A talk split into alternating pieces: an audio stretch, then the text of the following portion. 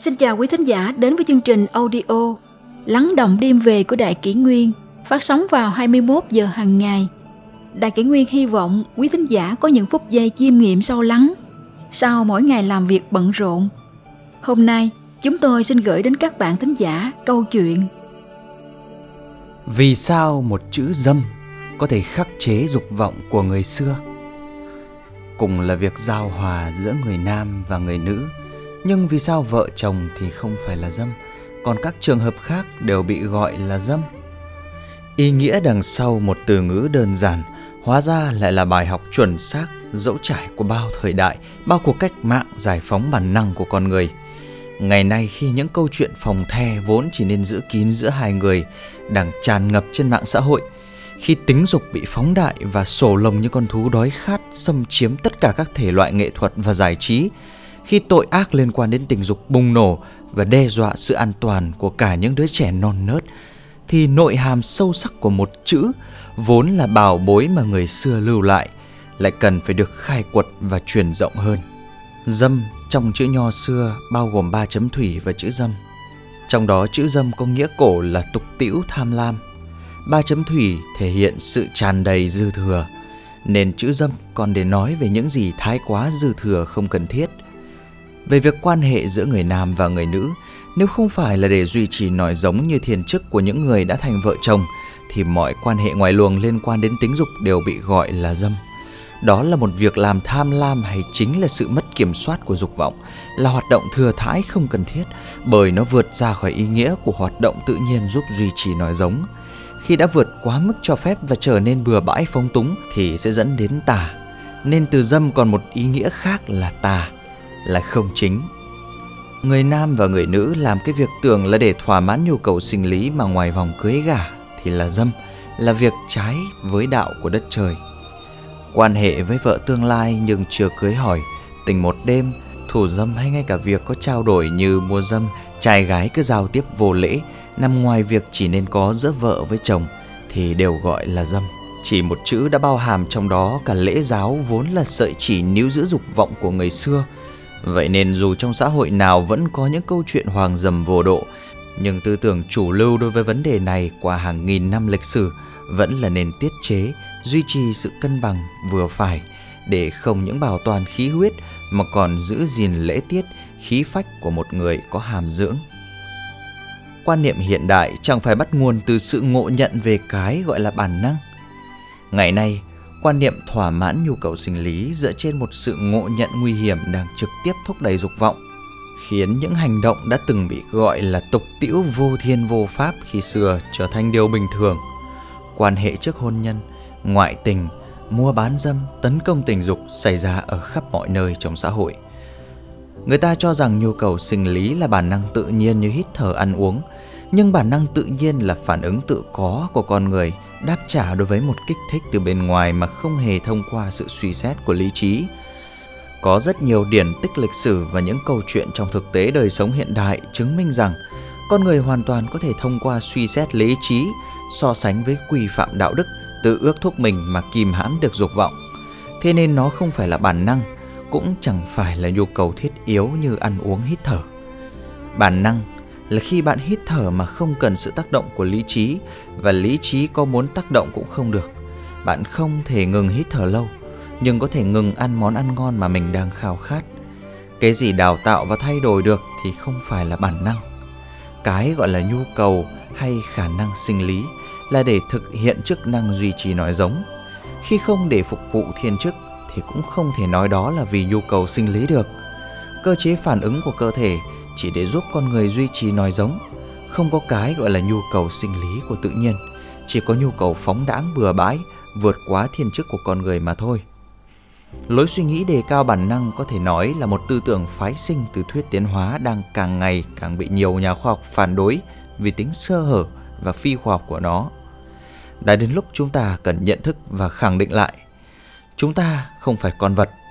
Bản năng là khả năng tự nhiên mà chúng ta có được để sinh tồn chứ không phải thứ có thể dẫn dắt chúng ta làm những hành động dư thừa để thỏa mãn dục vọng. Một bên là lý lẽ phải thỏa mãn tính dục như một nhu cầu thiết yếu gỡ bỏ hàng rào ngăn cách con người với vực thẳm dục vọng không đáy khiến cho tệ nạn tội ác liên quan tới tình dục gia tăng. Và một bên là sự đề cao và thực hành theo tiêu chuẩn đạo đức truyền thống. Theo đó mọi người đều có trách nhiệm với từng lời ăn tiếng nói, hành vi của mình, tránh khởi tâm sắc dục cho cả bản thân và người khác. Đầu sẽ là điều khiến xã hội an toàn và yên bình hơn. Chỉ nghĩ đến khoái cảm hay nhu cầu thỏa mãn dục vọng của bản thân mà dung túng, kích động, thậm chí kiếm lời từ tình dục là bất nhân. Hành động vô lối tùy tùy tiện tiện là bất lễ. Hủy hoại đạo đức và sự ổn định trong xã hội là bất nghĩa.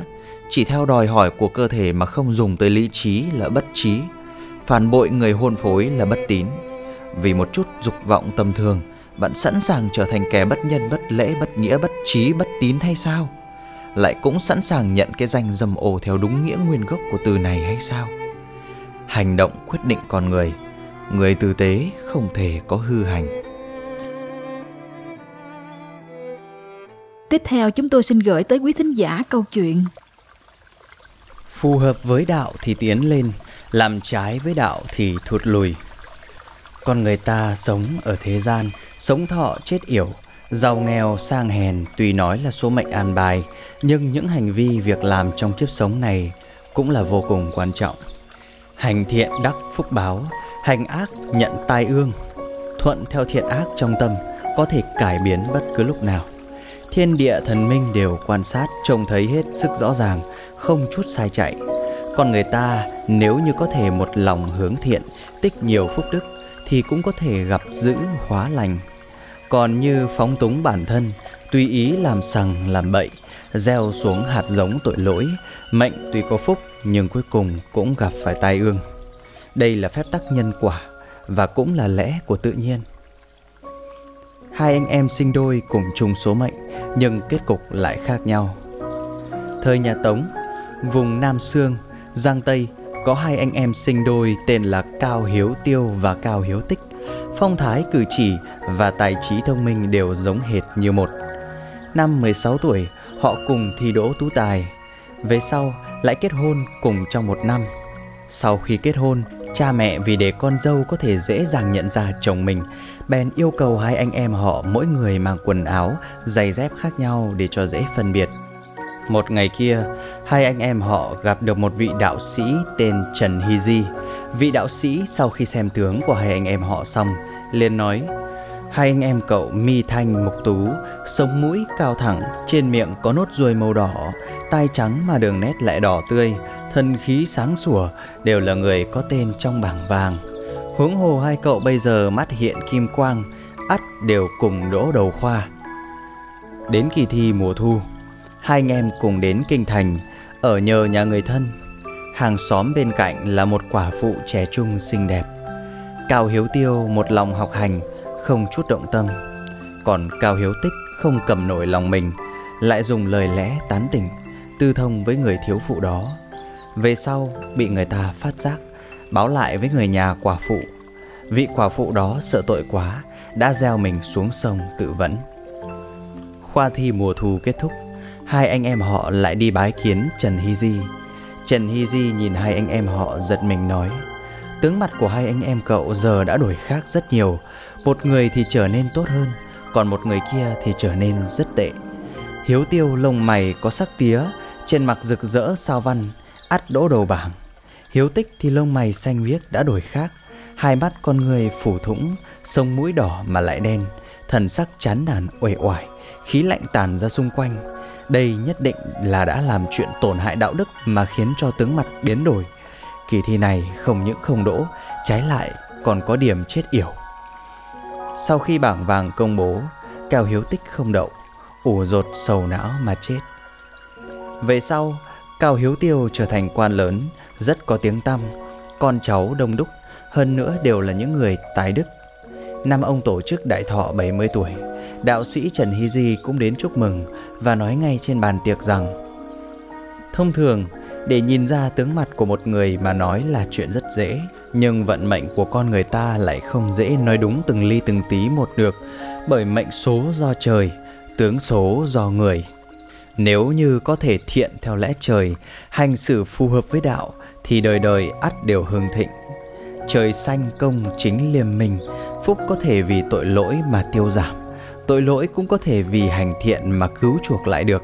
Sinh xuất bởi tâm mà hiện hiện ở trên mặt, vốn không tránh được cặp mắt của người ta. Đây chính gọi là họa phúc không cửa, tự mình rước lấy. Phù hợp với đạo thì tiến lên, làm trái với đạo thì thụt lùi. Giữa những năm đời nhà thanh, có một người đọc sách lên tỉnh tham gia khoa thi. Văn chương khiến bản thân thật sự rất hài lòng vậy nên ở tỉnh chờ công bố kết quả thi. Có một ngày, anh bất ngờ đến một ngôi miếu vui chơi.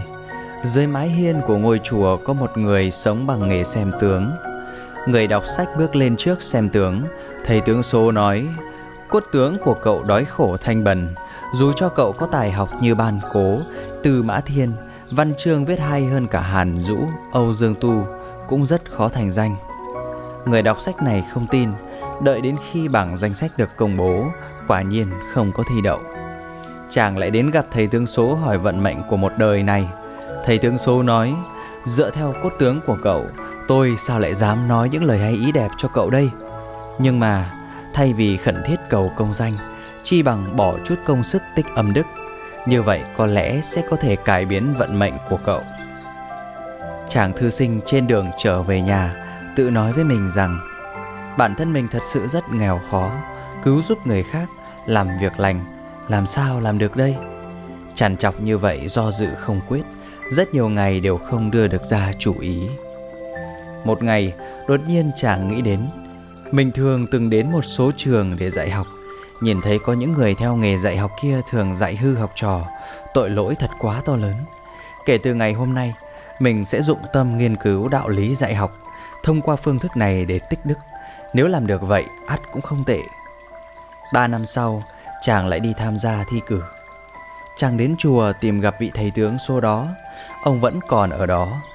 Sau khi hành lễ, thầy tướng số nói, tiên sinh tinh thần sùng mãn, hào quang bao bọc khắp thân.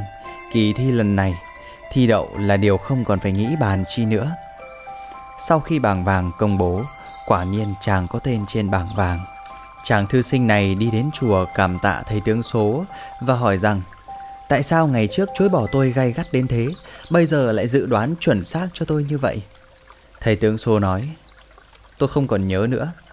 Chàng trai liền đem chuyện lần trước tường tận nói lại đầu đuôi. Thầy tướng số nói, ngoại hình và cốt tướng của cậu toàn bộ đều đã thay đổi. Dụng tâm vào sự nghiệp dạy học, đây không phải là âm đức thì là gì đây?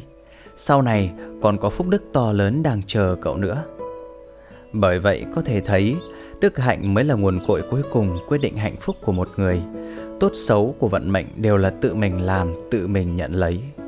Phàm là những việc hợp với lẽ trời, hợp với lòng người thì hãy dốc sức mà làm. Phàm là những việc trái với lẽ trời, trái với lòng người thì hãy cảnh giác tránh xa.